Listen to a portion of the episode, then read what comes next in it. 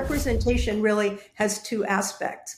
And one is uh, what's often called the vehicle, the physical thing, like the physical map, the, sounds that I'm uttering now, written text on the page. And what makes those things, those physical things, representations is that they carry information about something, uh, something outside themselves.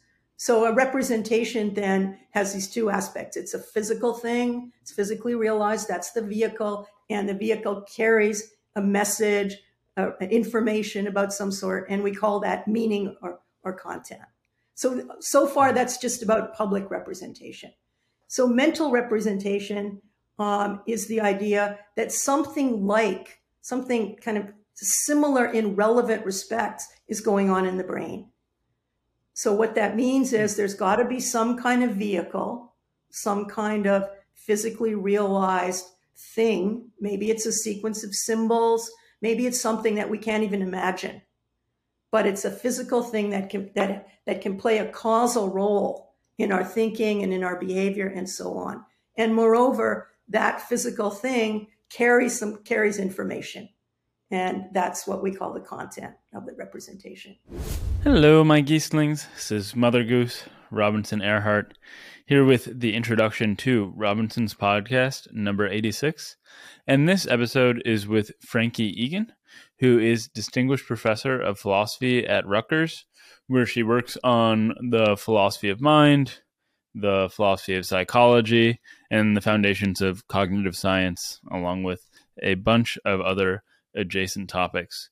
But recently, Frankie's been researching computational models of cognition and how they relate to representation.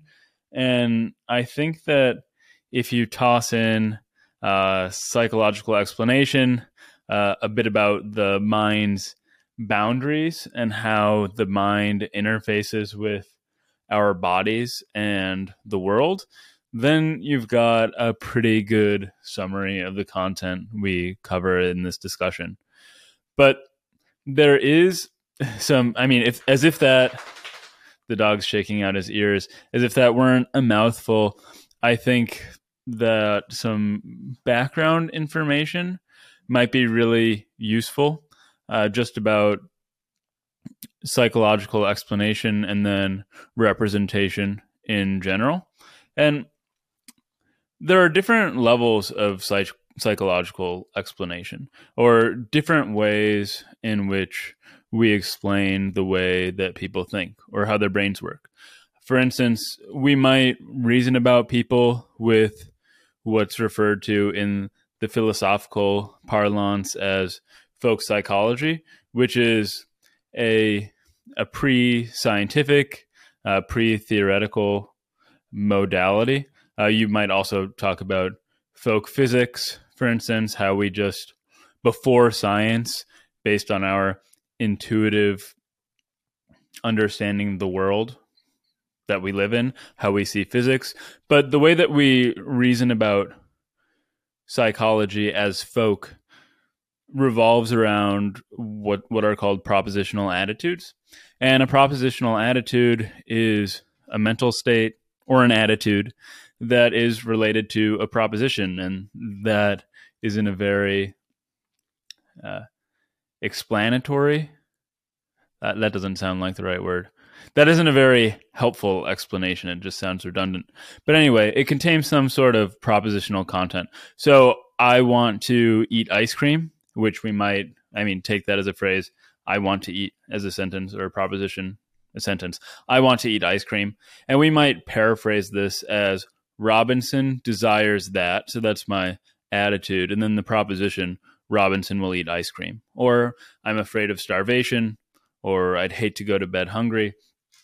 And you might explain my observed behavior of going to the fridge for ice cream by referencing one of the propositional attitudes I just mentioned. And that's what I mean when I say that uh, we are engaged in psychological explanation by referencing uh, propositional attitudes. But this is just one way in which, or one level at which you can explain somebody's psychology, because you can also explain my behavior of going to the uh, fridge by referencing neurological mechanisms or the the motion of quarks and protons in my brain, though that wouldn't be particularly helpful, or in representational terms. And this is this is what I mean when we when I say that we discuss psychological explanation.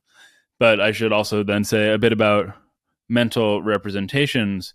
And this is actually a pretty vexed and confusing subject, I think, and it's what we spend most of the conversation exploring. But a representation is really just something that carries content or conveys information in the sense that the sounds uh, coming out of my mouth are a vehicle, to use Frankie's uh, terminology that she uses in the episode, for conveying information to you. And the question of mental representation then is what the structures are in the brain that represent, or if there are any, um, how they do this. For some useful background information, you might want to check out an article on the Stanford Encyclopedia of Philosophy called Mental Representation, and that's by David Pitt. And you should also check out Frankie's website, which is frances-egan.org the last thing I should say is comments, subscribes, all of those things are likes. They're always so helpful. And I also have that channel on Twitch and YouTube, Robinson Eats, where I eat a pint of ice cream or or something else. And I do this pretty much every morning, though I'm not sure how much longer I'll be doing it in the morning, but I'm going to continue doing it every day. And now, without any further ado, I hope you enjoy this conversation as much as I enjoyed having it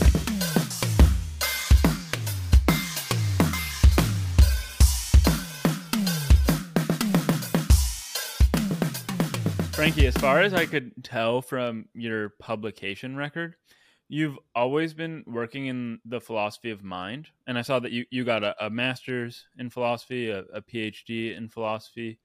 Even when you were an undergraduate, were you already focused on the philosophy of mind, or did that come a bit later?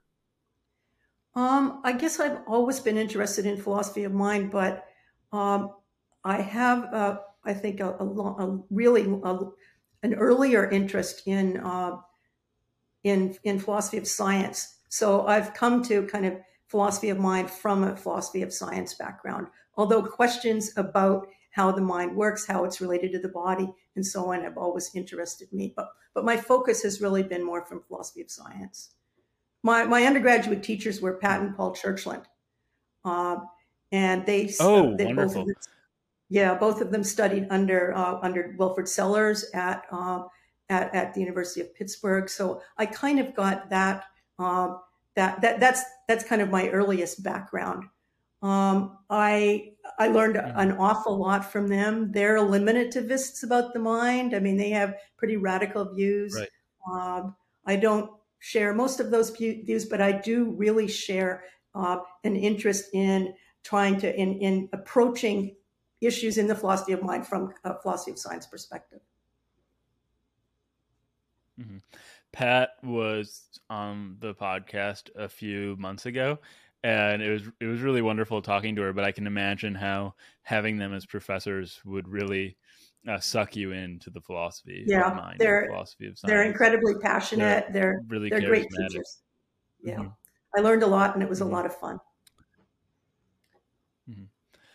Something that I was wondering as I was looking over your work is you're so interested in psychological explanation uh, representation, theories of cognition, and even vision and perception. And this led me to wonder why it was that, in particular, philosophy seemed like the appropriate track through academia to research these topics rather than, say, psychology or neuroscience or cognitive science or something like el- something else like that. What was it about philosophy that engaged you more? uh, for these topics?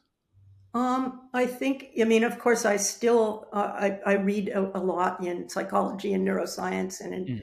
in philosophy, in, in science generally. Um, I think it was uh, it, it, was the the focus on foundational issues uh, and not so much on the on the details.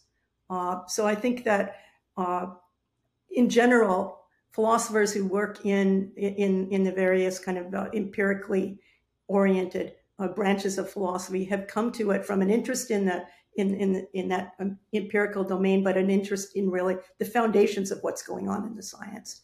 And um, at least in early stages of studying those sciences, you're not really you're not really free to question the assumptions and the and the foundations of the of the discipline. So that was why I I mean I, I was interested in I have a general interest in philosophy. I came to um, philosophy initially as a as a freshman, uh, motivated by by an interest in political philosophy and philosophy of religion, uh, and then just the, the, the world of philosophy kind of opened up to me as I as I took more courses as an undergraduate.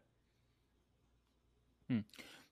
When you say the the foundations of the science, the first thing that comes to my mind is foundations of mathematics, which I think of as this whole constellation of questions surrounding maybe epistemology, uh, metaphysics, so like the security of our knowledge about mathematics, uh, what the objects of mathematics are. What do you have in mind when you refer to like the foundations of the sciences of, of cognitive science, of neuroscience, or psychology? What are the sorts of questions there? Yeah, so the, uh, one particular uh, interest that I have uh, is the role that uh, representation plays in psychology, in uh, in neuroscience. So a, a whole complex of foundational issues would be concepts that we encounter in everyday life, in uh, in in other branches of philosophy, and just in generally in kind of our intellectual endeavors, and the role that those uh, that those concepts play in the actual science. So that's kind of what I think of mainly as foundation, uh, as sort of, I mean, that's, that's certainly an important kind of foundational issue across the sciences. So for example, in biology, it might be how are species, how is the notion of species understood in, uh, in, in evolutionary theory and in biology generally? How's that, what, how, how's the notion of gene to be understood? How's the notion of population to be understood? and similar sorts of questions for psychology um, and neuroscience. Well, you, you mentioned I, I mean, I think, sorry, I was just going to oh, say oh, no, that you, you working scientists very often don't um, they don't discuss these foundational issues. But if you're coming to it uh, from an interest in it, it, may maybe in more general issues, then then, then those are questions that are going going to occur to you. How are the theorists actually using the notion of species or or um, or representation or concept or and so on. Yeah, and so you mentioned representation a, a, few times now, and that's, as you know, exactly what I wanted to talk about. And there, there are different sorts of representations, but particularly I wanted to talk about mental representations. And and I would ask you what they are, but that's exactly what's up for debate.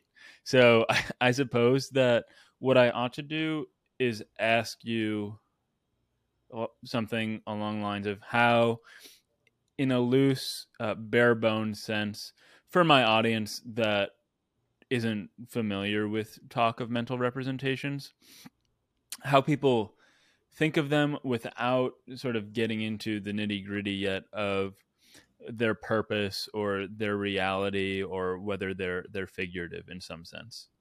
So maybe what the the textbook idea of a men, mental representation yeah good. So the, so let's start with um, with the, the general notion of representation. Uh, it has its home in kind of public in in the domain of public representation. So there's maps there's written written text.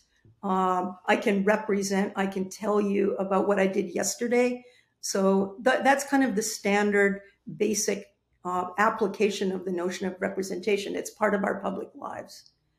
And Those, the idea is that like a map, what what makes it a representation, uh, just to clarify, to make sure we're on the same page, is that uh, the map or the words that we used to say about what you did yesterday, they carry some sort of content that isn't really located maybe in the in the symbols or like the drawings themselves. Yes, exactly. Good. Okay, so a representation great. really has two aspects. And one is uh, what's often called the vehicle, the physical thing, like the physical map, the, the sounds that I'm uttering now, written text on the page. And what makes those things, those physical things, representations is that they carry information about something, uh, something outside themselves. So a representation then has these two aspects. It's a physical thing, it's physically realized, that's the vehicle, and the vehicle carries a message, uh, information about some sort, and we call that meaning or, or content. So, so far, that's just about public representation. So, mental representation um, is the idea that something like, something kind of similar in relevant respects is going on in the brain. So, what that means is there's got to be some kind of vehicle, some kind of physically realized thing. Maybe it's a sequence of symbols, maybe it's something that we can't even imagine but it's a physical thing that can that that can play a causal role in our thinking and in our behavior and so on. And moreover, that physical thing carries some carries information, and that's what we call the content of the representation. Now, okay. um, uh, I mean, one interesting question is the, lots of people work on how we how public representations get their get their meaning or content the philosophers of language focus on that. An interesting question. It's it's in it's in terms of some kind of convention or agreement among the users. So that can't be the answer to how mental representations get their meaning. Um, they have to get their meaning in, in some other way. And that's the so called problem of intentionality. Mm-hmm. Now, just so that we have more of a, a concrete example to work with, how is representational language used in cognitive science? So I know you've worked a lot, for instance, on on vision and the history of theories of vision.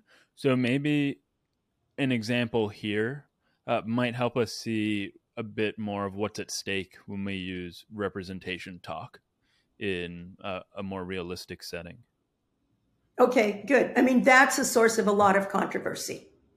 So the kind of standard view on that is that um, is what what I might call kind of robust realism, robust representational realism, and that's the idea that in uh, uh theories of vision, for example, posits structures in the head. So that's the vehicle that causes subsequent processing and ultimately behavior. And those structures uh, have content and how do they get so they mean something and they typically mean something about they have meaning with respect to something that's going on outside the organism and in having content in representing something outside themselves there's a substantive relation uh, holding between the thing in the head, the vehicle in the head, and what it's about, its meaning or content. It's the thing in the world.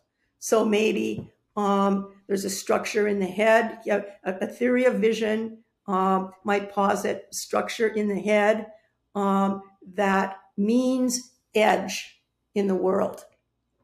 And representational realists think that there's there's really there's some independently specifiable substantive relation between what's in here and, and edges in the world, in virtue of which what's in here means edge. So that's real, that's robust realism about representations. Other um, theorists of, uh, of, of computational or cognitive science have various kind of anti-realist positions on representation. So one, one position is fictionalism, for example uh, which is the idea that there aren't really these structures in the head, but it's useful to talk about them for various purposes. And then, uh, I mean, that's one anti realist position. There's other kinds of anti realist positions as well. Can we talk a bit more about the robust realist first before we move on to some of the eliminativist positions? Sure. Sure. So when you say that there are structures in the head, so there there's the vehicle and there's the meaning as you or the content as you put it earlier. And the vehicle using the the vision example, I'm guessing that the vehicle is just the substrate of the brain. I mean the uh, the neurons. Is that roughly what the vehicle is supposed to is supposed to be? Well, the um, the vehicle is is a structure typically that's realized in neural matter. How it might be realized is an open question. Different uh, different theories. I mean, so there's there are big questions about how these structures that are posited are are realized. Are they properties of neural networks? Are they properties of individual neurons? So that's a big issue but the vehicle is generally understood to be a more more abstract than than than, than just neurons or even populations of neurons. So it might be, um, for example, a typical okay. I see. process of activation. The, the vehicles are are at a level of abstraction above the, neur- the, the above neurons and neural substrates. So Just like, for example, a, in, in a written language, we might, the letter A, for example, there's different ways that it might be realized in even just taking handwriting or or tech, you know, typed um, typed symbols. Mm-hmm. We can we can generalize over uh, a, a whole uh, a whole diff- a, a whole range of physical things. We're abstracting away from certain physical properties, and so that's the way to understand the vehicles. They might be symbols. They might be something something else. So to use uh, the computer analogy, the vehicle isn't the actual physical hardware; it's the software that is run on on the hardware, and it can be realized in different medium media.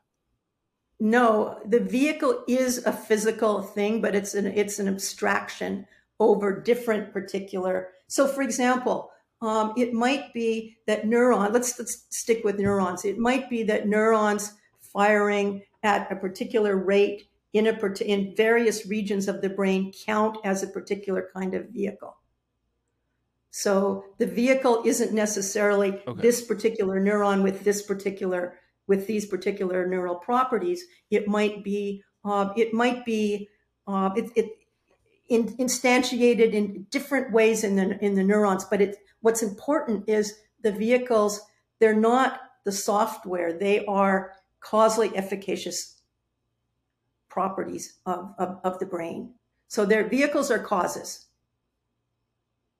They're just not. Uh, they're they're just they're abstractions off particular. All of the physical details are not necessarily relevant to a- particular vehicle's type identity as that type of vehicle.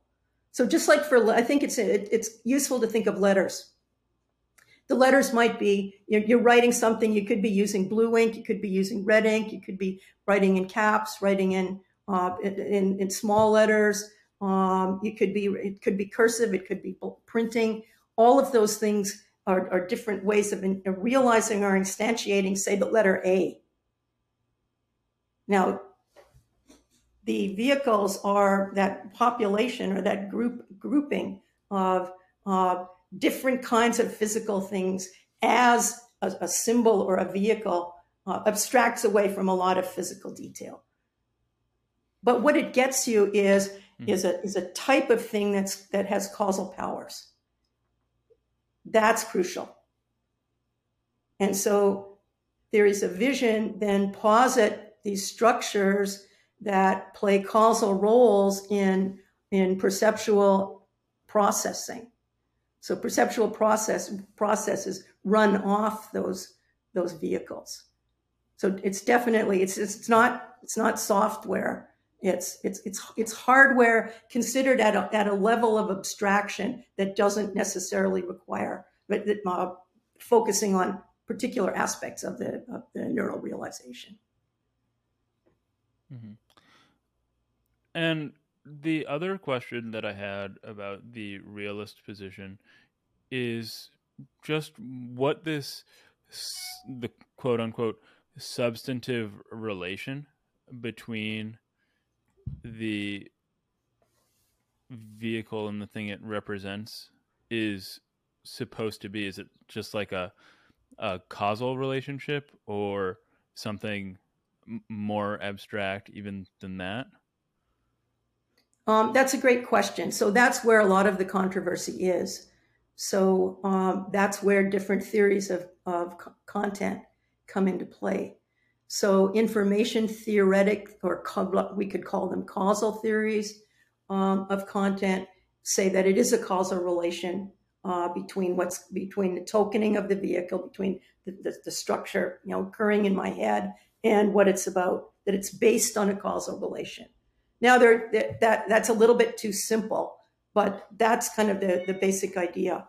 Then um, teleosemantic theories theorists claim that it's not necessarily a causal that that's not the relation that grounds representation. It's rather some kind of functional relationship. So, for example, uh, Ruth Millikan and other teleosemanticists claim that a structure in the head gets its meaning from the function that that structure played in the evolutionary history of the organism. Now, there are obviously going to be causal elements in that story, but the, the, the, the the, uh, content of the structure is determined by its role say its causal role back in the period when it was stabilized by that process was stabilized by evolution. So those are two very different accounts of what the substantive relation underlying the representation relation is. And there are other there are other possibilities too. The next thing okay. that I was going to ask is you mentioned the eliminativist views as well, in which I mean, w- well, one version of them is they take representation talk as somehow analogous to uh, fiction talk. So representations are useful fictions. But right. I wonder.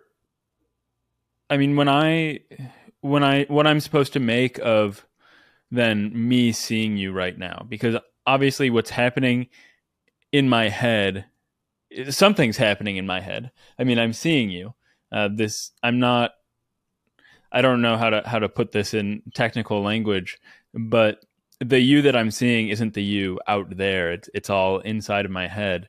And what is this in my head if it isn't a representation? If this representation talk is fictional? Why is this not just like a verbal issue of what to call it? Okay, um, so the issue concerns how theories, uh, psychological theories, neuroscientific theories, are to be understood. So, kind of the, the, the realist interpretation is that the theory posits a structure uh, in the head, and then it gets interpreted as saying as being about edges in the world.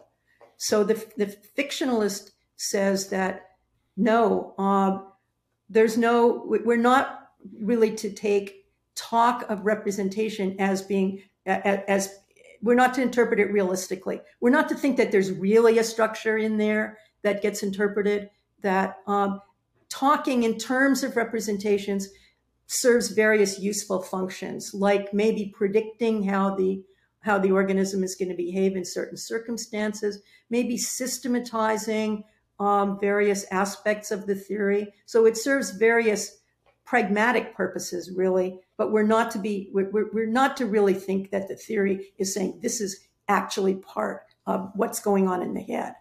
So it's a question of what are the actual ontological commitments of the of the theory and the fictionalist says we shouldn't think that talk of representation is talk of, about anything real it's just it's just use, useful for certain purposes. So that's not to say that there are, it's not positing fictions in the head of the subject. Rather, it's saying, it, it's saying that when the theorist talks about representations, don't take that seriously. Don't think that that's saying anything uh, concrete about what's, what's going on in the head. Hmm. Does, does that clarify it? So it, it's, it's a question of theory interpretation. Yeah, it it it does clarify it, but it still leaves me wondering then how the fictionalist or eliminativist would have you talk about the experience of you or the perception of you that I have in my head if we're not using this representational language. Is that a major obstacle for the fictionalist? Well, there's always a question about how what, what the connection is between uh, what the theory says about what the brain's doing and what your what your experience is like when you're undergo when you're you're undergoing the process that the theory describes. So there's a question, for example, with respect to, to theories in early vision, how that relates to the subject's visual experience. And I think you're asking a question. Uh, I think you're asking a question about the latter, and the fictionalist and the and to some extent the eliminativist. They're they're somewhat different positions. Is is talking about what's going on in, in, in the theory. I'm not I'm not sure that those that there's a, a straightforward answer about how those two things hook up. So one another a different example would be um, some Bayesian theorists think that uh, construing what the brain is doing in terms of, of, of Bayesian processes gives us a nice way of systematizing and predicting how the how, how the brain is going to behave, how how the, how the, the how the processes are going to play out. But we shouldn't think that the brain is actually doing Bayesian calculations. We shouldn't take those. We shouldn't take that realistically. Shouldn't take that. Now, you know, that's that's fine. I mean, some Bayesian theorists claim that they're just that that's all they're doing. It's just a predictive and systematizing device. But of course, that doesn't uh, if that's if that's what they're doing, then they're not offering explanations about what the brain's doing when it is able to execute certain uh, cognitive capacities or perceptual capacities. So to, to construe the theories as fictionalist is is to basically to say I'm not offering an explanation of what the brain is actually. Right. No, that this example with the Bayesians uh, makes this a lot makes it makes a lot of sense. It clarifies a lot for me. And moving on though, in your is it Jean Nicod? I guess that would be the the French pronunciation, but I think of uh, the Jean Nicod lectures. Yeah, Jean Nicod. Yeah. yeah, you. Yeah, Jean. Have you propose and defend a third uh, deflationary view about representations that is distinct from the robust realist and the eliminativist uh, position. But when I when I hear the term deflationary in a philosophical context, I often think of fiction because they both have, or the fictionalist, because they both often have a certain connection to instrumentalism or pragmatics. And you you used the word pragmatic in in conjunction with the fictionalist position. So I'm curious about how your deflationary account works and why it doesn't just end up treating representations as useful fictions. Okay, good. Yeah, the term deflationary can mean all kinds of different things in different domains. So let me try to spell out what I mean by it when I'm talking about mental representation. So, um, a def, the, a deflate, my deflationary view of mental representation claims one that there isn't a substantive relation, robust substantive relation that holds between what's going on in the head and uh, and what the uh, that structure is about, what the representation is about. Say edge, you know, edge edge structure in here, structure in here, and edges in the world no substantive uh, so. So no causal relation between uh, that. Oh, there's, there's lots of causal relations, sure, but there's no kind of there's no over and above. There's there's no.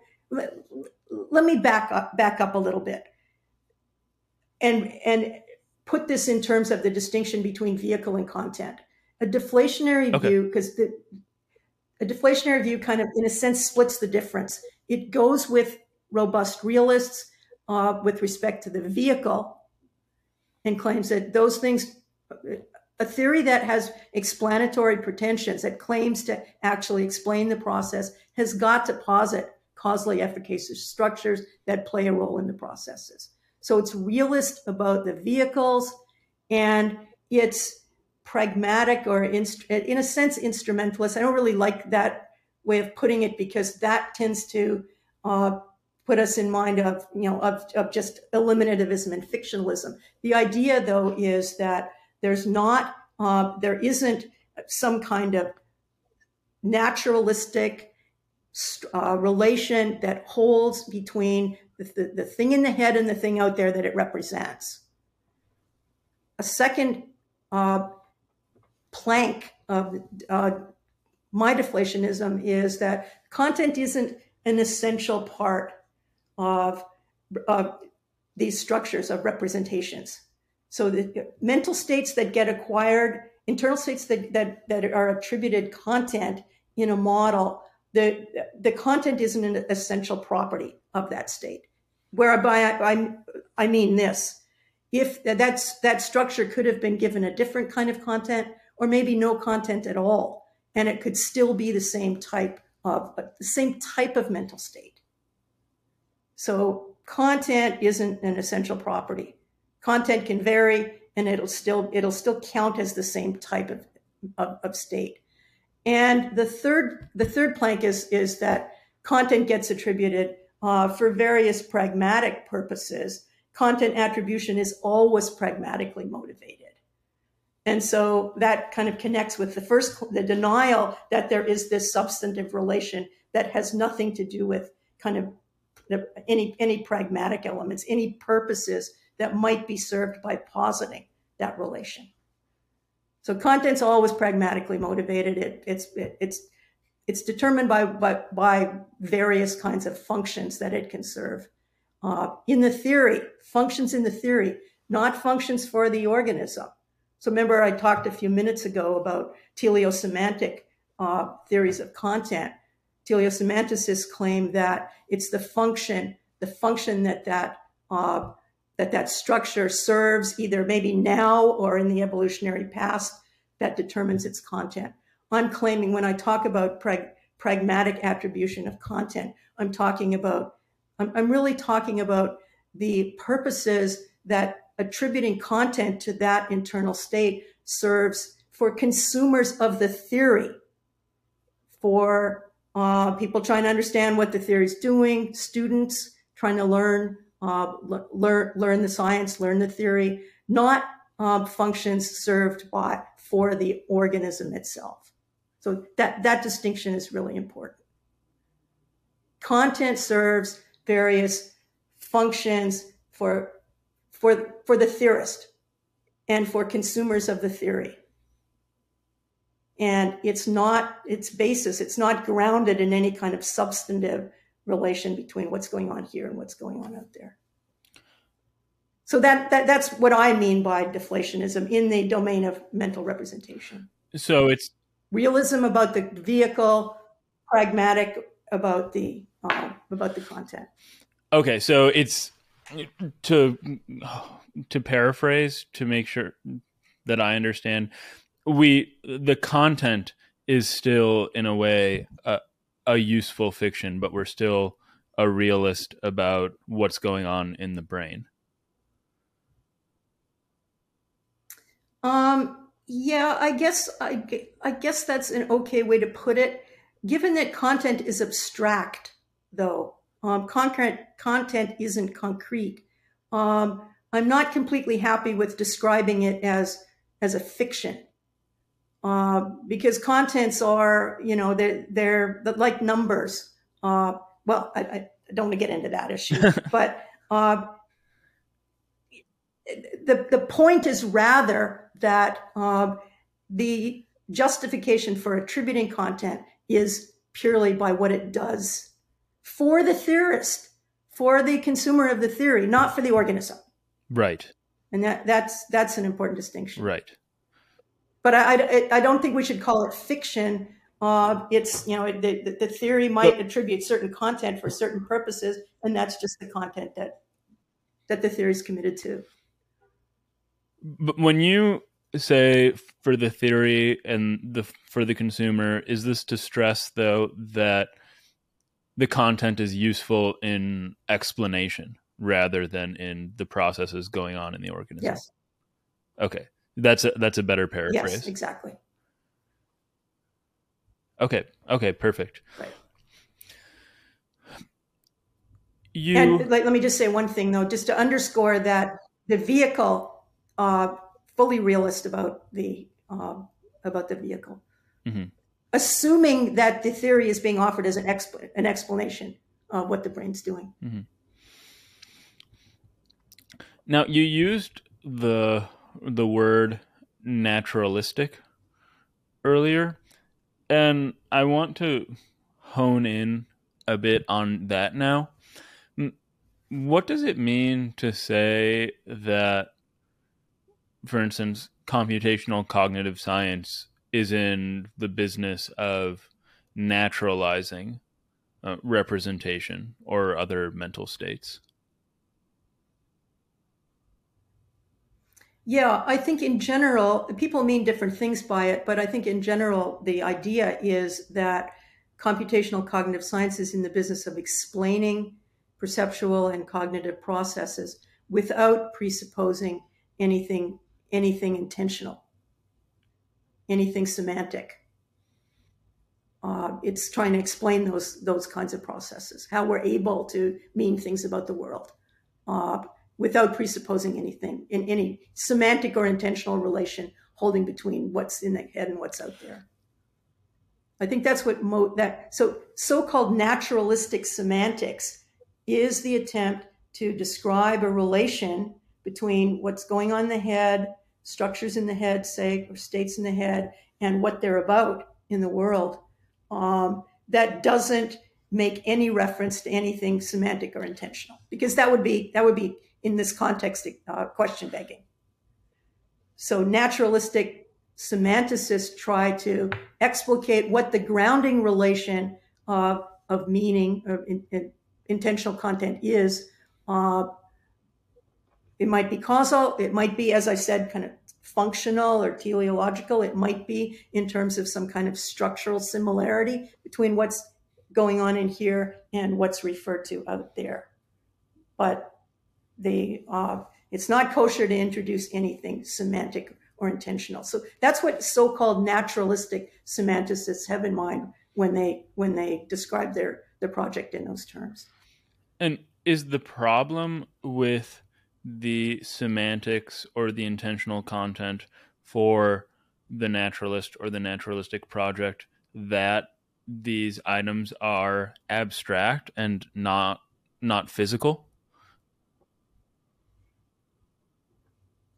No, um, the problem is that it looks like um, there seems to be too many content candidates, too many different um, relations, or even spec- even specifying a single relation. That relation produces or yields multiple contents that are that are in, incompatible. So that's that's the main problem. So you get indeterminacy of content. Suppose you're you, you claim, suppose the theory claims that it's uh, the causal relation is what establishes or grounds the meaning relation, the representation relation. Turns out that there are that cause it the co- there's no the cause that delivers a single content candidate. The, the classic example of this is um, Lettvin and, and collaborators frog fly case. Um, just very briefly. Please, uh, please. What does the, the, the frog, when a fly crosses its, its visual field, its tongue snaps out and, and catches it? What does what does the internal state uh, that starts that process? What does it mean? When there are various, you know, just sticking to a causal relation, it might be it might be fly, it might be um, it might be food, um, it could be small, dark, moving thing. The thing that's crossing the visual field that engages the mechanism is all of those things. And those are different contents. So it, the problem is that the candidates for the, this naturalistic relation, this non-semantic and non-intentional relation, seem to yield up to get to too many incompatible contents. It can't mean all of those things. And why? Though you might have already said this, but maybe it just bears repeating for me. But why do philosophers in general believe that computational theories as they stand are not naturalistic in the sense that they, they use these intentional terms that are question begging? Um, yeah, I don't think that, that philosophers think that computational theories are not naturalistic. Oh, okay. Hmm. Um, yeah, so the, this, I think they think they are naturalistic, but um, you might, you know, you might wonder if the the object of study is computational theories and they're naturalistic, they they're they're specifying some non-intentional and non-semantic relation that grounds the the the meaning of the structures that they posit. You know, why isn't it easy to read off from the theories what that relation is? And I think the reason is that computational theorists aren't really assuming any kind of represent substantive representation relation. They're ascribing content when they when they do when they do posit a, a structure and, and, attribute content to it. Um, they're doing that for various pragmatic purposes. So they're not positing any kind of they're not non they're not non-naturalistic in that in that they're positing some intentional or semantic relation. That would be cheating because that's what they're supposed to be. They're supposed to be explaining intentional processes. I think they're just the you can't well it's important i think and something that's been missed well there, i mean it's a really this is a really controversial area so some theorists many teleosemanticists think they're finding in the in the science and looking carefully at the, at the, at the various theories, they're finding empirical support for their theory of, of content. Um, there, are different teleosemantic accounts of content. And you can find that there. You can find, um, for example, a neuroscientist saying that structure in the brain represents locations in the, in the, in the rat's visual field, for example. Uh, in the, a rat place cells in the rat's hippocampus fire when and only when the rat is focusing on a particular location. So, and, and, and neuroscientists then talk about it representing that. But that's, I, that's what I call a gloss on the causal process. They're not, uh, they're not positing any robust substantive representation relation. They're using representational talk um, because it serves various functions there. So with respect to the frog, I'm, I'm, possibly getting a little bit ahead of myself, but why might a theorist say that the, the frog's brain is representing food rather than fly or small dark moving thing? Well, it might say that because um, the, the, the, the, the theorist is interested in explaining how what's going on in the frog's visual system contributes to the well-being of the frog.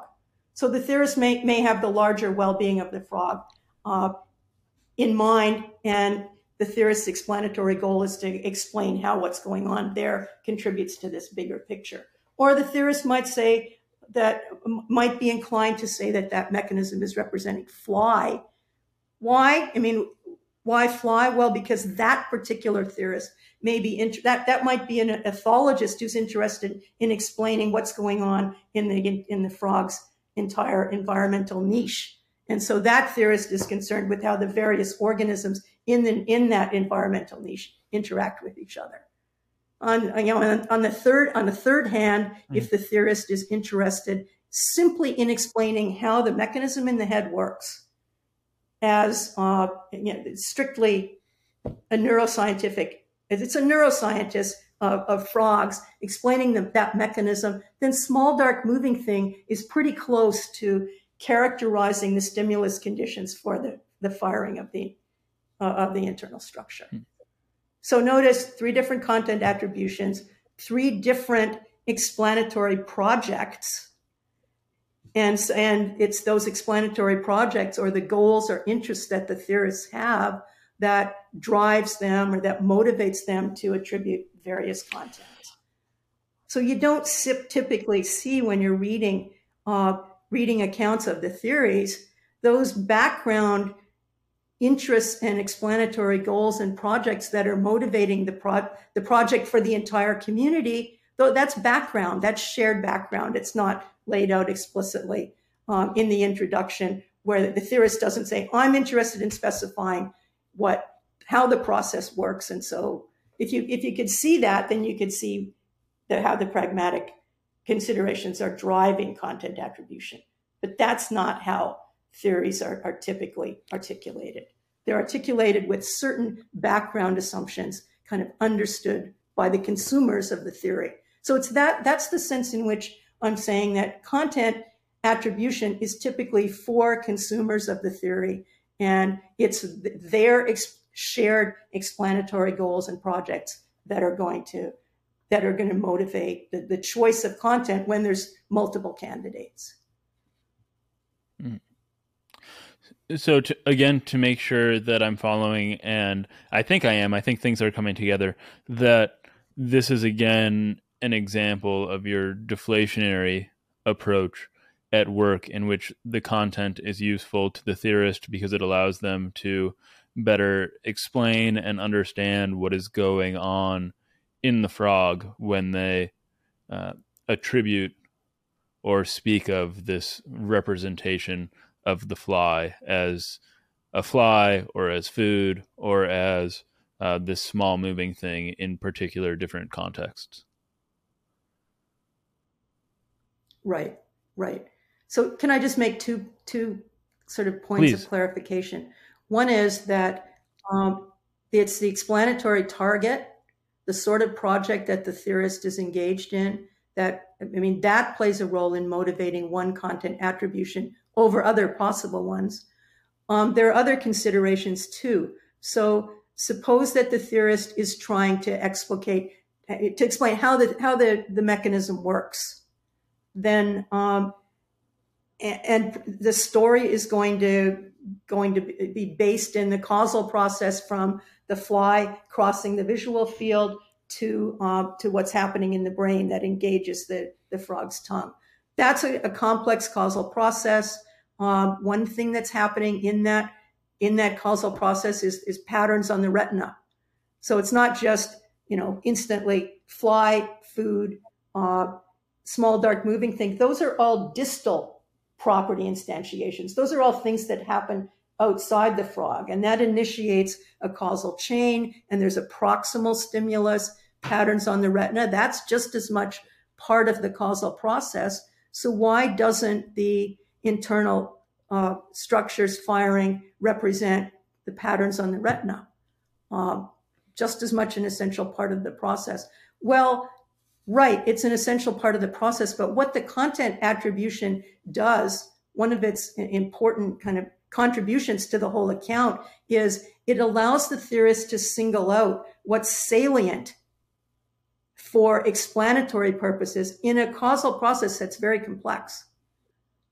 The, the stuff that happens between the distal property tokening out there and the, in, the internal structure firing in here. All of that is an important part of the causal process, but that's just kind of abstracted over. We don't don't need to worry about that. That's not what's carrying the weight really of the explanation. And so that's another sense in which content attribution is pragmatically motivated. It allows the the it, it displays kind of what's salient or important in this really complex causal process for understanding uh, what's what's going on given the given the theorist explanatory goals. That's what allows us to you can carry over. Uh, the retinal patterns are going to differ from case to case, right? Depends on the size of the fly, how far away it is, and so on. Uh, so what, what's important for understanding the explanation is the distal, uh, what's going on distally, what's going on in the environment, not what's going on at various other points in the causal chain. But that's a, that's a pragmatic matter. That's what's crucial for kind of understanding the explanation given this planetary mm-hmm. target. So that's two senses in which content attribution, when there, there are always multiple, there are multiple content candidates, and the one that gets selected is going is is determined by various uh, pragmatic considerations. I'd like to dig a bit more into psychological explanation itself. And you you've taught about this. You've taught a course on psychological explanation, and it begins with the the classical role of representation and psychological explanation. And I, I believe that you you cited Fodor and Pylyshyn on this view, and that's strong representationalism. So what just what is strong representationalism in this uh, this uh, subject of psychological explanation? Yeah, so psychological explanation um, has, is a is a fairly big topic. I mean, we've been talking about psychological explanation from the beginning, and the, where the focus has been uh, scientific psychological explanation, explanation in the psychological sciences. Um, there's also an issue. I mean, we that's we also explain and predict each other's behavior uh, in, in, everyday life and psychological explanation. Uh, so it's crucial to our to our getting getting around in the world and getting along with other people. Um, attribution of representation in those two domains, I think, is is quite different. Although there's some there's some commonalities, but I think so. The Fodor back to the so Pylyshyn was is was concerned primarily with scientific psychological explanation. Fodor's concerned with both. So they're both um, what I call, or what's been, what other people call strong representationalists, in that they endorse the the, the, the thesis that I've been calling robust representational okay. realism. Fodor had uh, so Psychological explanation is explanation in terms of mental representations and computations over mental representations, computational processes that run off mental representations. So um, that was their account, both Fodor and Pylyshyn's accounts of uh, of what's going on in the brain when uh, when an organism thinks, acts, and so on. Um, I don't. Fodor also has an account of propositional attitudes, the, um, the, the, the, states that get attributed in our, in our everyday lives when we predict and explain what other people are going to do, and when we justify our own behavior to others. And that's also sometimes called strong representationalism. It's certainly related to the view that I've been explaining uh, in the cognitive sciences. And the idea there is that propositional attitudes like beliefs and desires are relations to internal sentences. So propositional attitudes are mental representations or relations to mental representations and uh, psychological processes, the sorts of processes that uh, we talk about when we might say why somebody comes to believe something or that we that we use to explain say why somebody ran out of a building mary ran out of the building because she uh, believe that it's on fire, and of course she desires not to not to be hurt.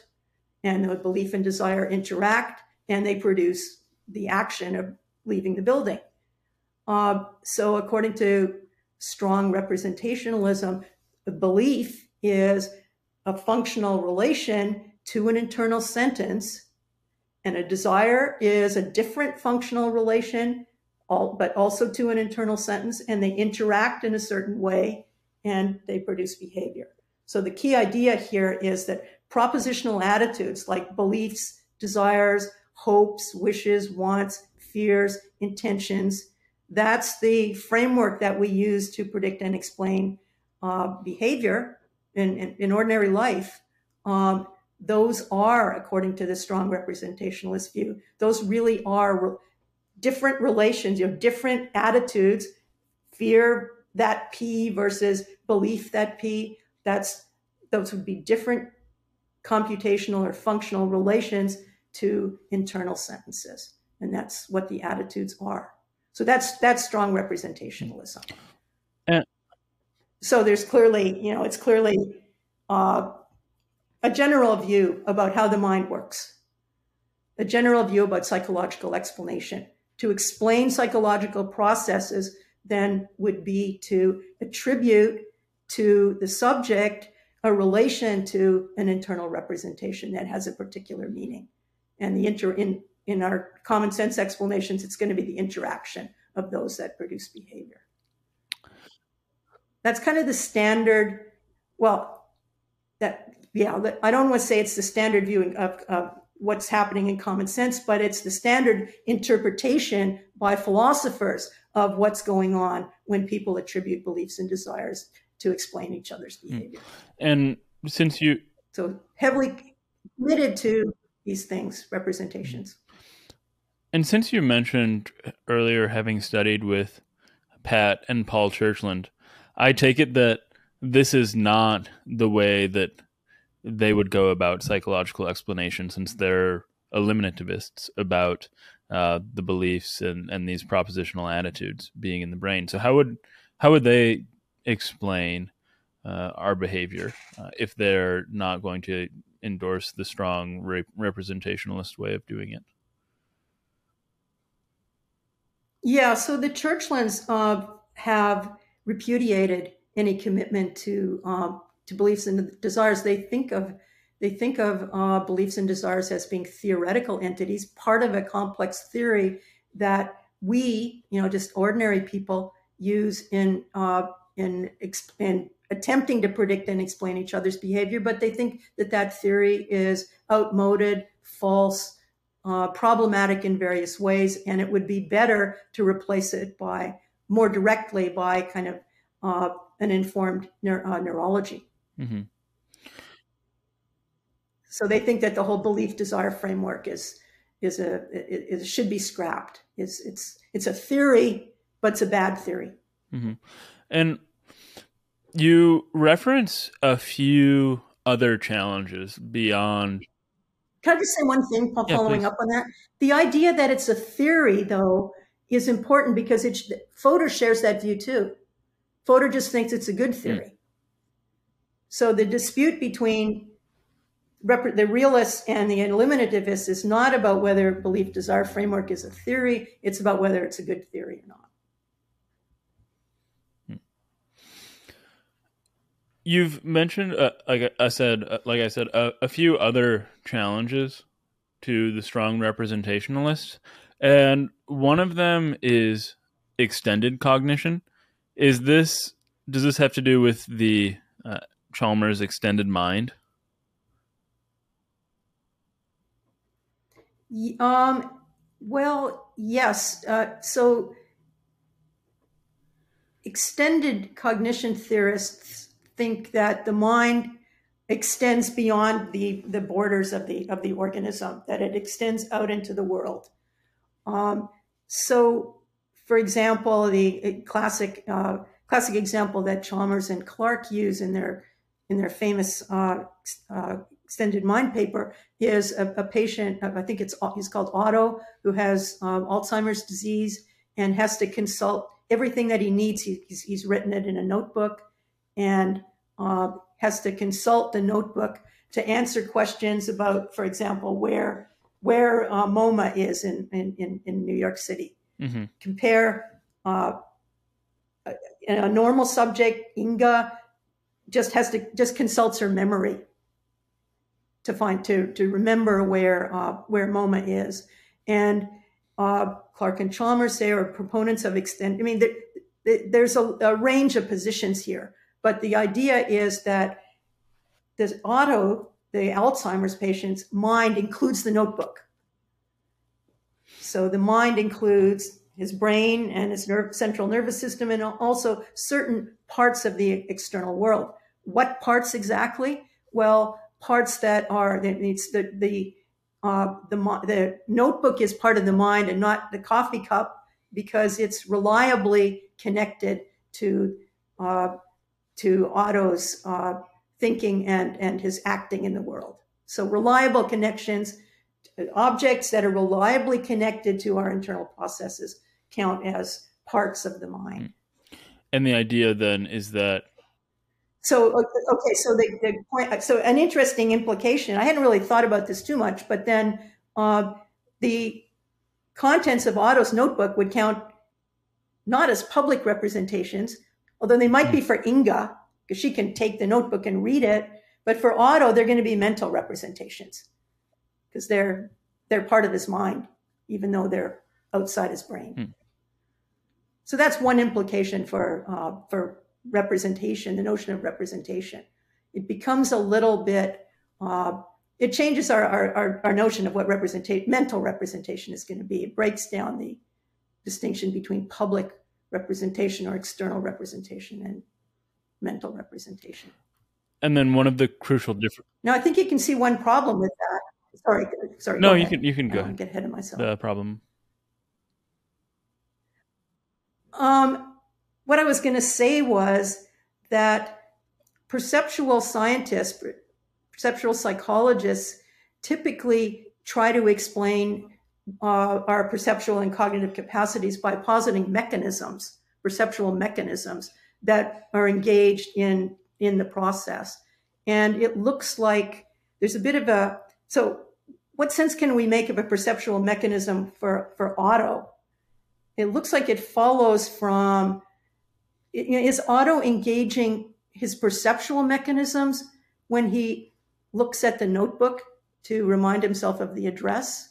Certainly, Inga is the normal subject is engaged. She's reading what's on the page. It's not clear what to say about Otto because that's part of his mind.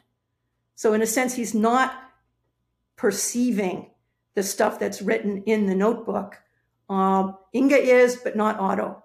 Now, they may in fact be engaging the same, uh, you know, the same, sim- the same or similar processes are going on in their in their visual system, but curiously, for Otto, that's not a perceptual process at all. So that looks to me to be an implication of, of the extended mind view. Is that a problem? Well, it doesn't really seem to jibe with what perceptual psychologists are doing. I think that they would, you know, they definitely treat what's going on in Otto and Inga's early visual system as instances of the same type of perceptual process. It's it, both are engaging uh, perceptual mechanisms, and that looks like something that the extended mind theorist is, can't say. That's one worry that I have with the view. Hmm. But on on the highest, I think though that to, to pinpoint to to just to address your question, the notion of mental representation is going to, you know, has a different character when it's applied kind of to the to the extended mind. Mm-hmm. So on the highest level, at the highest level, the extended mind theorist is going to be referencing representations outside of the mind when engaging in psychological explanation that the strong representationalist won't? Um, well, it looks it this may be a verbal dispute. Um, they're outside the mind for somebody like Fodor, for a right. non-extended mind theorist, but they're inside the mind right. for outside the brain uh, for an extended mind theorist. Uh, yeah, sorry, outside the brain, yeah. but inside the mind. So, I mean, if it, if this doesn't have any implications for what perceptual scientists are doing, if they're just going to say, I don't care what you extended mind theorists uh, decide is the mind, I'm interested in perceptual processes, and I'm going to treat Otto and Inga the same, then it looks like this may be a purely uh, verbal dispute. I think that that uh, philosophers probably shouldn't spend too mm. much time on. If it doesn't have implications for how the, the psychology is going to go and the neuroscience is going to go, then I don't think it really should worry us too much. Hmm. Well, there were two other challenges that I was less familiar with that you mentioned to the strong representationalist, and they were one, embodied cognition, and two, enactive cognition. What are what are these two theories? So, um, to some extent, these I think there's some overlap between these various E E theses: extended, embodied, enactive, and I think there's a I think there's a fourth that's not coming to mind. So the the embodied uh, theorist says that uh, that cognitive processes are are necessarily embodied. So you can't understand them simply by understanding what the brain is doing. Enactive theorists uh, claim that they typically claim that representation is not going to play any role in our explanation of, of cognition. And they claim further, they claim further, I think these are two distinct theses, that cognitive systems are to be seen as kind of uh, reacting or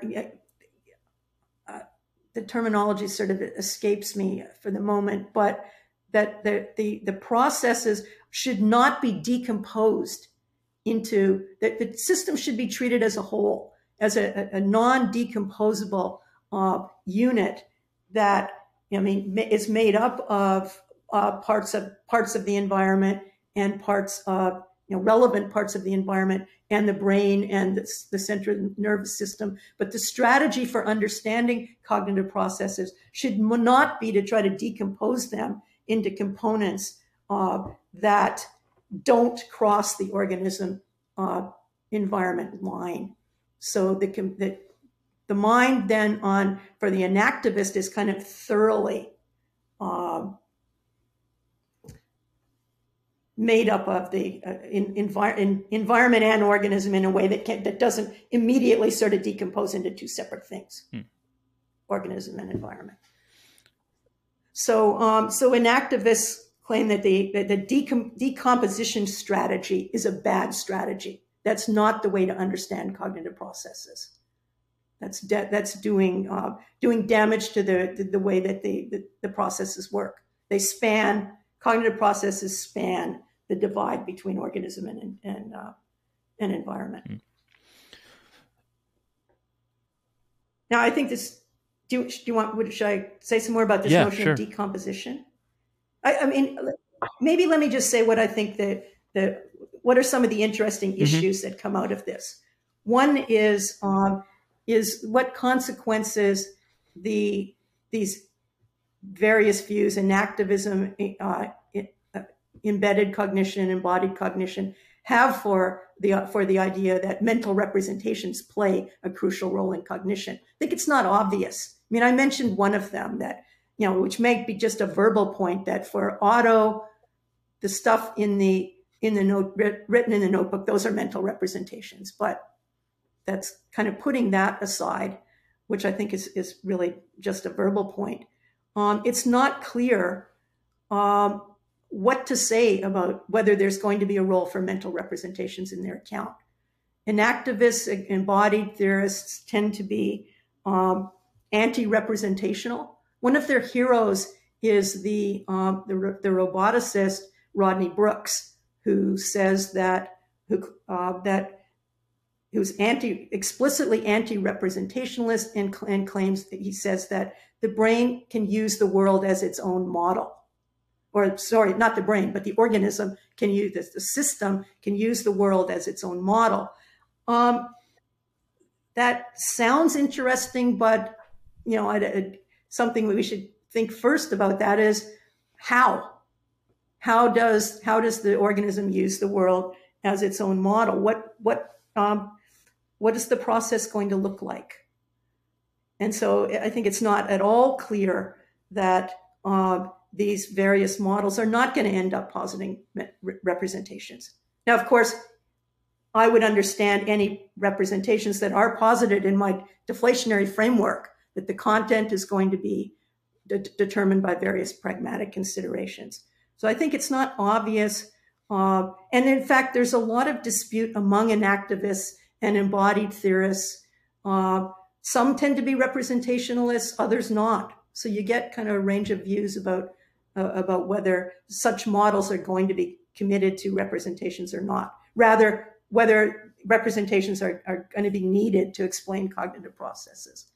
And um, Andy Clark, for example, so Brooks, who's the father of embodied uh, cognition, claims that, uh, and he's a roboticist, so his his creations can carry out interesting but fairly low level tasks. And uh, Andy Clark, who's sympathetic to a lot of the embedded and embodied in literature, um, claims that you know that's fine, but it's not going to, as he puts it, scale up into interesting higher level uh, cognitive processes like the ones that are that are engaged in, in in language. And so there's so there's there's a lot of range uh, of different opinions on whether representations are going to be turn out to be necessary within these frameworks. So that's one issue. Uh, whether representation is going to be ne- going to turn out to be necessary when you get down to trying to explain what how exactly these systems are working. A, a second interesting question I think concerns this idea of decomposition. So, enactivists in particular stress don't decompose, don't don't decompose the system into um, into components, some of which are internal, and then and then the environment, and then you know, a, a, strategy, a kind of a well-worn strategy for understanding a complex complex system is to decompose it into components and then explain the activity and capacities of the system in terms of the interaction of the various components. I think that's a you know a very general methodology, uh, not just in neuroscience and in psychology, but in understanding complex systems in general, how, how your car works, for example. Um, so the, the claims by enactivist that that's not that that the system should not be decomposed into organism comp- elements of the organism and the environment um, I think is running against that kind of well-worn strategy for explaining how com- mm. complex systems work. Like, I mean, I can sure, say more about sure. that if you want. I, no, this is all really interesting. Um, so one of the so John Haugeland in the early early '90s wrote a, a couple of interesting papers on on the issue of decomposition, and he said that uh, so in general, why do we decompose a complex system into into mm-hmm. parts mm-hmm. and then explain its its behavior in terms of the interaction? What because we're trying to understand right. how it works. Right. We're trying to make the the complex system intelligible. So one of uh, Haugeland's nice examples is a, is a, a TV set. So think of it. Think of the old TV sets, probably well before your time. Mm. Not a flat screen TV, but one of those really clunky, thick things. Uh, you're trying to understand how it works. So well-worn strategy is decompose it into components and then understand how each component works and how they yeah. interact. Uh, so one way of decomposing it is to just slice it into cubes. And that's a possible decomposition. You know, just take a saw and slice it, you know, into one inch cubes in each dimension and then figure out how they go back together, you know, how they, how those components interact. Well, that's a pretty sketchy conception of a component. So a component is supposed to have uh, some integrity. A one inch cube of a, an arbitrary one inch cube of a TV set is not a component of the TV set. The TV set's going to be made up of resistors and various kinds of parts that we un- that we understand how they work and we can understand how they fit together. So that's a bad decomposition. That's not going to make the system intelligible. So, what would be a good decomposition? Haugeland claimed that a good decomposition, a, a, a, component should be understood as something that is a, a part of the system that's that's yeah. functionally uh, that you can functionally swap out. So you should be able to swap out the components that functional category. You should be able to swap out a component with uh, with a, a, different physically realized thing that does the same thing. So that's why we can, you know, uh, your car- carburetor breaks down and you can swap out a functional, uh, mm-hmm. functional, a different carburetor, but a functional, functionally equivalent one. So this notion of component is a functionally characterized mm-hmm. idea. Mm-hmm. And that's, um, that underlies the, uh, the, the, the, mechanist uh, claim that really understanding how the mind works requires decomposing it into components, but decomposing it into, not into functional components that are characterized simply by what they do, but it's got to bottom out into decomposing it into neural components. According to the mechanists, and they're running against this is kind of a view that's opposed to enactivism and, and to old style functionalists in general. Um, that you've got to bottom out in, in some account of brain mechanisms. Hmm. Anyway, the, the point is that the the claim by enactivists to don't decomp- don't try to decompose the system into organism and environment and then explain in, in terms of their interaction. This notion of decomposition is is heavily loaded. Hmm. And there's all kinds of interesting issues with respect to that and how, how, to understand cognition. You actually have just led us to the last question that I really had, which was what is the alternative to this mechanist view that you just uh, laid out? And I have in mind, and maybe it's not necessarily a, a, a one or the other, but I have in mind the view that you've attributed to the quote unquote the new mechanists. Like where does it where does this differ from what you've just been describing? Okay, um, so there's a number of different kind of uh, theoretical communities here. There's the there's the enactivists who say don't. I mean, their religion is don't uh, decom- don't separate internal components from from environment. Uh, mm-hmm. Functionalists would propose a decomposition that respects uh, that understands components as being functional functional units so functional units, old this kind of old style functionalism is a point that uh, that Putnam made in the '60s that these the components of the of the mind are they're, they're multi, multiply realizable. Now, the extent of the multiple realizability is up for grabs. In your, if you're fixing your car and you, the, car, the carburetor's shot, then you, you can you want to replace it with a carburetor for that particular kind of car. So it's a different one. It's, it's, it's numerically distinct. It may have some different features, but it's uh, it's the multiple realizability is fairly constrained. So new mechanists, as I as I've said, think that you know their their claim is that the components have to bottom out into neural neural mechanisms. You have to understand how the realization is not uh, is not is not irrelevant to understanding how the how the, the, the mind is working.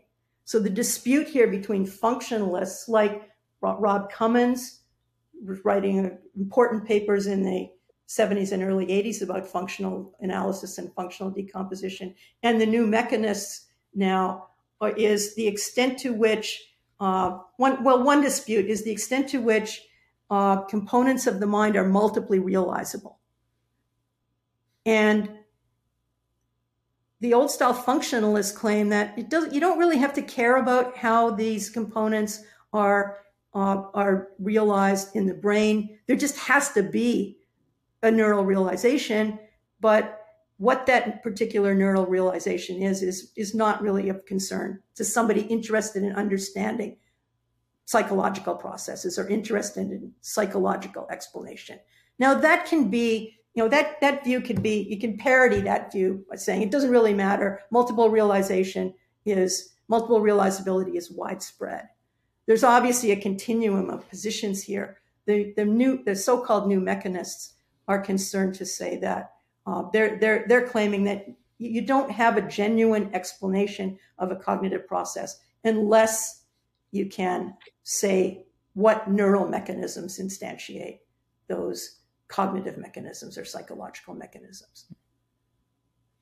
All you've got, the way they put it is, all you've got is a, is a you have a mechanism sketch, but it doesn't uh, doesn't approach kind of a genuine explanation of the of the uh, of the process or the capacity. What? Now I think that they're. I mean, I, I could. Sorry, go go ahead. Oh no, no, you please continue. I think they're overstating it. Yeah, so I was just going to say that um, I think that one important uh, that computational explanation characterizes or models psychological processes as mathematical processes. Hmm. And that's that that is so for example, um, many theories of early vision posit um, smoothing processes to allow the mechanism to the, the, visual system to detect edges and to eliminate noise. So, uh, for example, uh, a mechanism in early vision might take as input uh, intensity values at particular points in the retinal image and compute the change of intensity over the image. So that's a mathematical process. And in general, that's a perfectly good example. It's a nice central example of computational explanation. So computational explanation is characterization of a what's a, what's essentially a causal process in mathematical terms, construing it, modeling it as a math, as a mathematical process.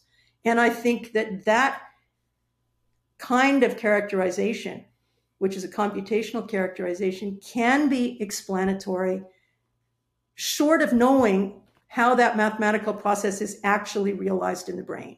So I think the new, the me- new mechanists are wrong about that. I think they've overstated the case in claiming that unless you can say how the me- how these psychological mechanisms are realized, unless you can bottom out the analysis into neural uh, neural mechanisms. Now, of course, there has to be the process has to it has to be physically neurally realized, but what I'm claiming is that this there this computational characterization of a psychological process as a mathematical process can be genuinely explanatory of the process without knowing how it's realized in the brain, prior to knowing how it's realized in the brain. Um, there are important constraints on positing, uh, uh, you know, characterizing a psychological process as a computational process. There are behavioral constraints. There are some neural constraints. Can't posit a process that requires an overwhelming amount of computational power that's unlikely that the mechan- that the that the brain has. So there are constraints. What are the uh, behavioral constraints? It's not just kind of freewheeling. That's the behavioral constraints are. Um, so let me take a, a, a simpler example. You could you could uh, of, of some physical system that you discover you could posit that it, it's an adder so you mm. can to do that is to characterize the inputs and outputs to the system as uh, as representing addends and sums. And you could and then you could just in order to do that you've got to be able to to to say this physical when it goes into this physical state that's representing the number two. And it goes into this physical state that's representing the number three. And it should go into this other physical third physical state that represents the number five. So you could come up with you could observe this thing over you know a, a really long period of time and come up with an, an interpretation of the inputs and outputs of this system as as adding Consi- means consistently interpreting the physical states you know on the front end as addends and the physical state the, output as um, as sums. So um, and then and, now, now they're physical. So that's a computational interpretation of the thing. It's an it, it's you're characterizing its causal processes as a mathematical process of adding. You could continue to continue to observe, and, and maybe it's maybe you know it's going to turn out that given more inputs, it, you, you can't sustain that interpretation of the thing as an adder. So its behavior doesn't more, more observed behavior fails to conform to the, char- the computational characterization that you've given with this interpretation. So that's a behavioral constraint. It might break down when you know you try doing something different to it, and it does. It, it be, the way it behaves doesn't correspond to your interpretation of its behavior as as adding, as taking addends and producing sums. So that that would be hmm. a behavioral constraint just based on op- further observation of the system. So computational characterizations are always subject to those kinds of empirical uh, behavioral constraints. Might be so far you've got a pretty good mathematical characterization of this thing, but look, when you do this to it, it breaks that characterization breaks down. So the second point I was going to make uh, is that so the computational characterization of the process as a mathematical process, modeling it on, math, on mathematical modeling the causal process as a mathematical process is subject to constraint, you know, behavioral constraints and other sorts of constraints. And the second point is that uh, the hypo- it's a hypothesis that the system is computing, uh, that it's an adder, that it's computing addition, always subject to always subject to disconfirmation by further observation. So what, what, what does that mean? How does that tie back to the new mechanist claim that they're off, that it, genuine explanation requires bottoming in, into neural processes. Well, models, scientific models, computational models, they're always there. They may be offered as explanate as explanations, and they're but they're they're they're revisable. They might it might turn out to be not quite addition that it's doing, but something something slightly different, or maybe maybe it's quite different from addition. It's a hypothesis about what the system's actually doing and it's subject to revision or maybe even um, disconfirmation based on how, how, how things work out, how, what further observations uh, bear on it. Hmm. So the, the whole point of this diatribe was that the new mechanists are, I think, are uh, are overstating when they say a, a, a model, a, a, a, proposed model of a psychological process to be genuinely explanatory better it better tell us how the processes that it posits are realized in, in, in neural, neural matter. Hmm. The computational explanation or characterization, let me put it that way, in more neutral terms, um, it's, it's, it's predictive. It's going to predict what the system's going to do uh, given new inputs given tampering with the you know, input states of the system, it's going to predict what, what the system's going to do. Um, it may or may not com- comply with the characterization. And that characterization, so, but prediction, uh, predict, prediction is an explanation. So the new mechanist is going to say, yeah, it's a great predictive device. But to be genuinely explanatory, it has to, it has to, it has to be, explain what the, how these processes are realized in neural stuff.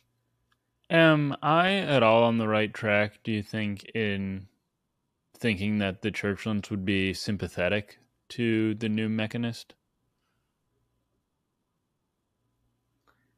I think they probably, uh, uh, yeah, uh, uh they, they, would, would be. be. Okay. Great. I think that I think they would be. I think that's. I mean, the new mechanists don't say anything about. Um, I mean, to some extent, they're not addressing the questions that the, that had preoccupied the Churchlands over their careers. But uh, they're proposing, a, I think, a, a, a, picture that the Churchlands would be quite happy with. Well, now, I mean, having even having said that, I haven't I haven't thought about this, but um, mechanists are not adverse to positing representations and intentional content and all of that. So there are mechanists, some mechanists are robust realists about representation. And so further commitments of, of mechanists might, uh, the Churchlands might not be sympathetic to, to the way that particular mechanist models are, are articulated and okay. developed. I think that that's another, another issue. But to the idea that uh, genuine explanation of psychological processes is should posit components that inter components that are that that are neural components and their interactions. They're, they're they'd be completely uh, on board with that. very sympathetic to that idea. Well, Frankie, this has been, I think, like six months uh, scheduled. Uh, it was a long wait, but it was so worth it. So thanks so much for sitting down and talking all of this. Yeah, sorry about that. I just had had so much going on. no, no problem. So thanks again. Thanks so much for and, doing this uh, with me. Yeah. Uh, th- th- thanks so much for inviting me. It's mm-hmm. really been fun. Hold on, Geeslings. Before you go, please uh, like, subscribe, follow if you haven't already smash all those buttons. And also, if you haven't followed me on uh, Twitter at Robinson Erhardt, or if you're not joining me every morning as I eat my pint of ice cream on Twitch at Robinson Erhardt on Robinson Eats, please do so.